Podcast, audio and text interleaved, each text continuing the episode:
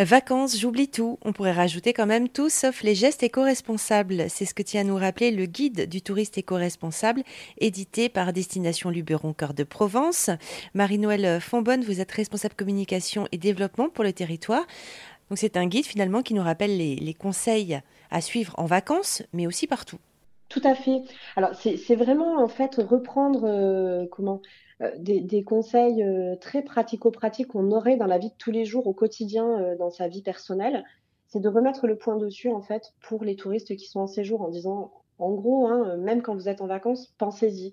On est aujourd'hui sur un territoire qui est, qui est quand même doublement reconnu par l'UNESCO, un territoire très préservé mais qui aussi est, un, lieu et un territoire, une destination touristique à forte notoriété.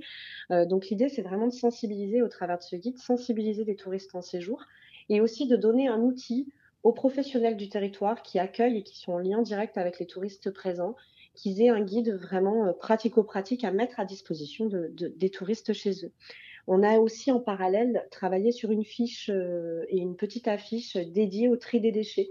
Qu'est-ce qui vous a euh, aidé dans, votre choix de mettre en avant tel ou tel info, conseil euh, pratique et pas autre chose? Qu'est-ce qui a motivé vos, propositions?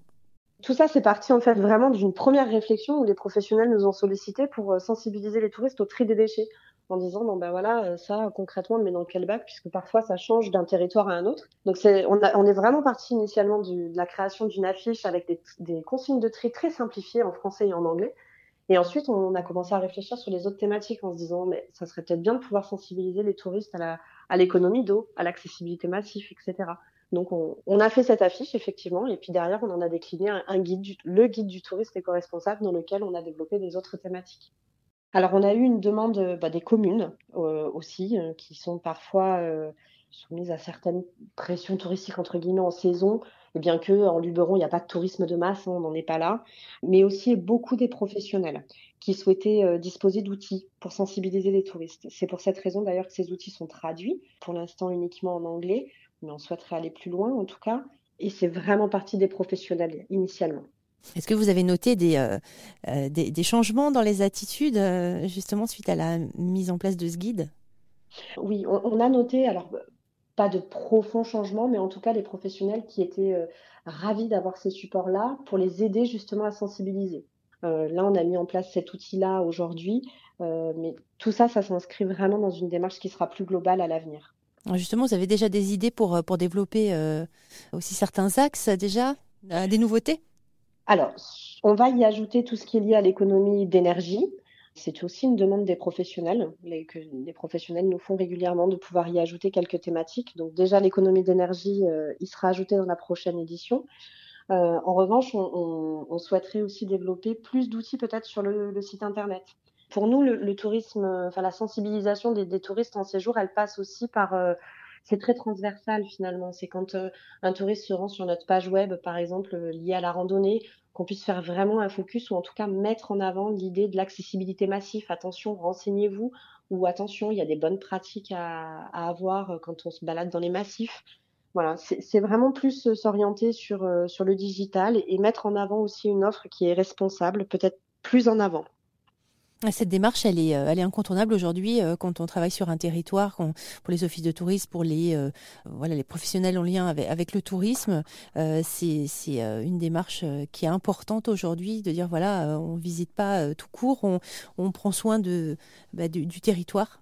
Tout à fait. Tout ça, en fait, cet outil s'inscrit dans une démarche qui est beaucoup plus globale. Comme vous le disiez, l'idée, c'est de vraiment inciter les touristes à prendre le temps on parle aujourd'hui d'écotourisme, tourisme durable, slow tourisme.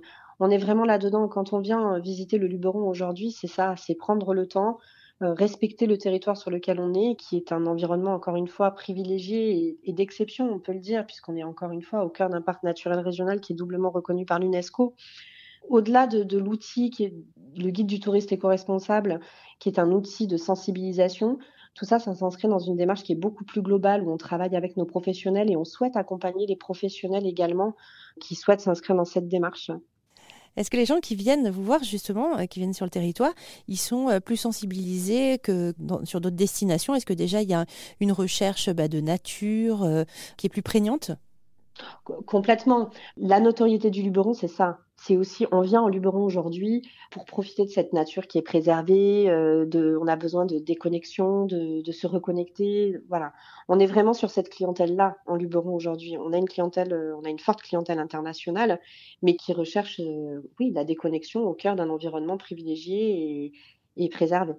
Alors le, paysage, à quoi il ressemble Il y a le parc naturel régional, mais alors euh, qu'est-ce qu'on va pouvoir euh, voir comme diversité de paysages Quelles sont les particularités aussi? Qu'est-ce que les gens viennent voir? Qu'est-ce qu'il y a qu'il n'y pas ailleurs globalement? Sur le Luberon, on a des villages perchés qui sont mondialement connus, des villages perchés classés parmi les plus beaux de France. Euh, je pense à Gordes, Lourmarin, en Suisse, Roussillon, avec le massif des Ocres, normalement, qui est assez exceptionnel.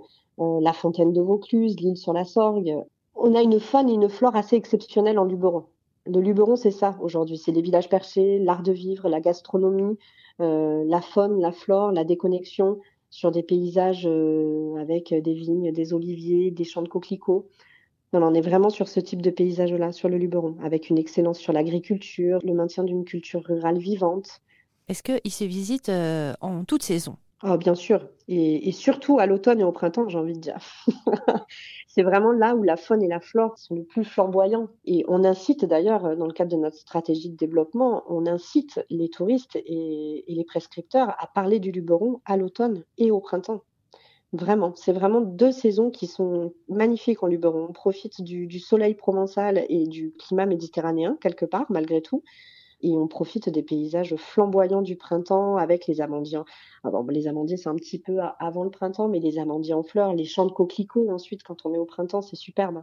Oui, il y, a une démarche aussi de désaisonnaliser euh, le tourisme en Luberon.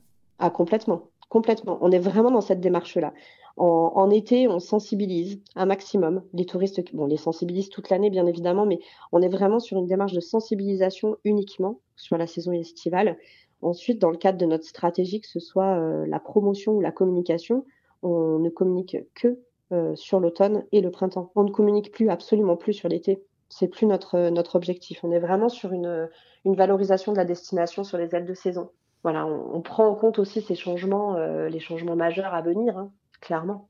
Aujourd'hui, on communique principalement sur les activités de pleine nature, globalement à l'automne et au printemps, alors que sur l'été, les massifs sont quasiment pas ouverts. On ne peut pas profiter des massifs, du massif du Luberon en plein été.